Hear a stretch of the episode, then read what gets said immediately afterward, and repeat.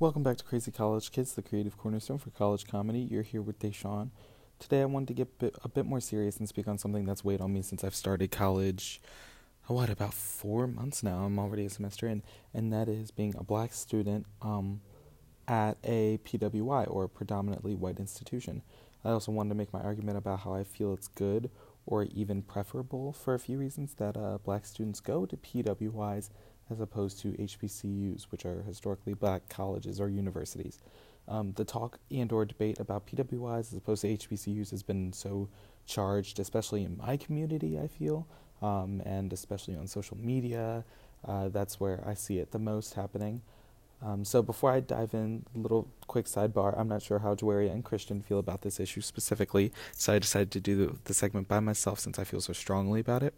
And first, let me start off with saying that um, I'm black, and that's part of the reason that I've experienced or had to grapple with this issue. Um, uh, and I now becoming of age and deciding where to go to college, there's not only is there a lot that that there's a lot more that that is involved in being black as a person, but then as a college student than people would think.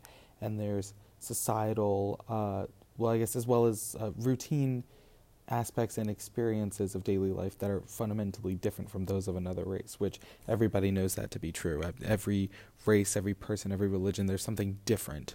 Every identity identity that someone has differentiates them from someone else, which is oh, that's a good thing. I'm not saying it's bad. I'm just saying that it's it's different.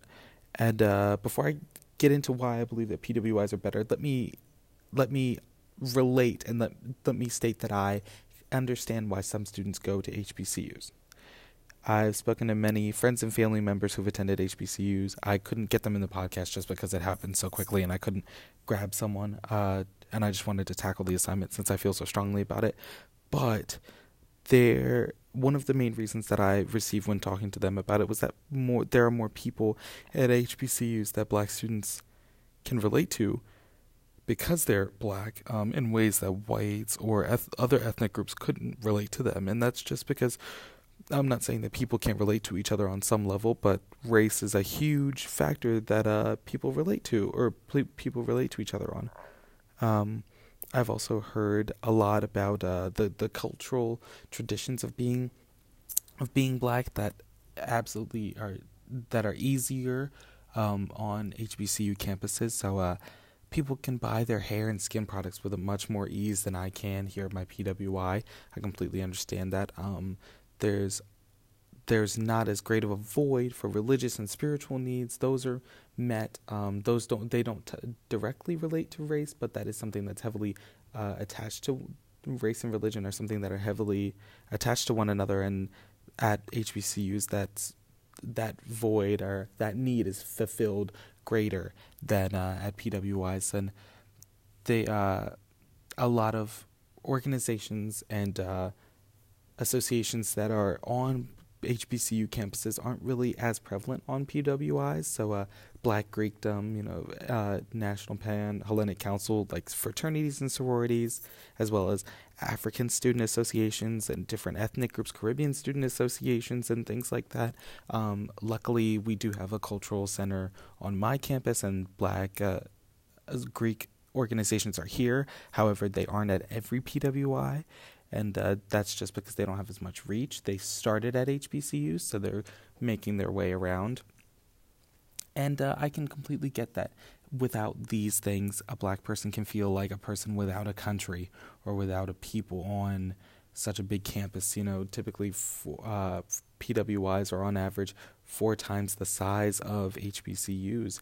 So it is, uh, and if you take the largest HBCU, which is uh, North Carolina A&T, that the campus with 11,000 students or 11,000 undergraduate students and compare it to my PWI, the University of Maryland, with about 40, 42,000 students. That's just about four times uh, the lar- that largest HBCU. Um, but I, with that out of the way, I wanted to say that the decision for me wasn't about color. It was about funding and it was about strengths. Uh, UMD was a lot stronger in aspects of political science and politics, which is what I'm going to school for, than uh, the HBCUs that I toured and applied to. There's a lot more funding, and there are a lot more resources at uh, the PWIs that I had toured and applied to, and eventually the one that I'm attending, UMD, than the HBCUs that I had seen.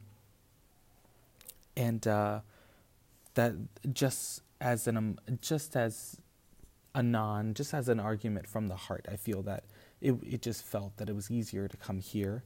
Um, and then looking at statistics, when I had run into uh, the Gallup Purdue Index, which surveyed about 40,000 uh, black students who had at least a bachelor's degree, uh, the index, the survey came out in 2015.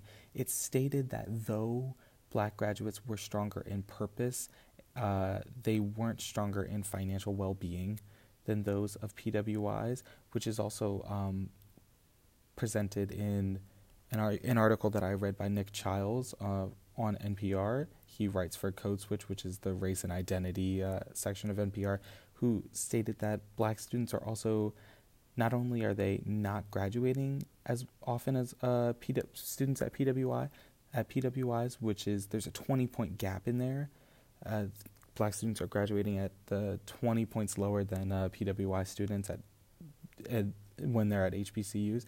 They're also graduating poorer, and Pell grants are people are base the basis of people at P- HBCUs are much more people that are in need, and when they leave college with their degrees, they're also not finding as many jobs. They're also not receiving as high of a wage and yes, uh, that could be technically that could be also tied in with the racial wealth gap. But when you look at black students who are coming from PWIs, they're making ju- just the, not as much as their white counterparts at, P- at the same school, but they're making more than blacks are when they're graduating from HBCUs. I also saw a daunting statistic that said that there was a 23 point gap in feeling support from HBCU students than uh, PWI students. But what I wanted to point out was that the gap was also the gap doesn't really matter because of how low the numbers are.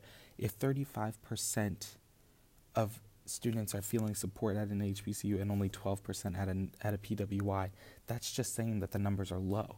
That just means that black students aren't receiving enough support in general. That's not saying that, yeah, sure, maybe it might be better statistically for a student to go to an HBCU, but how many of those students are receiving support anyway?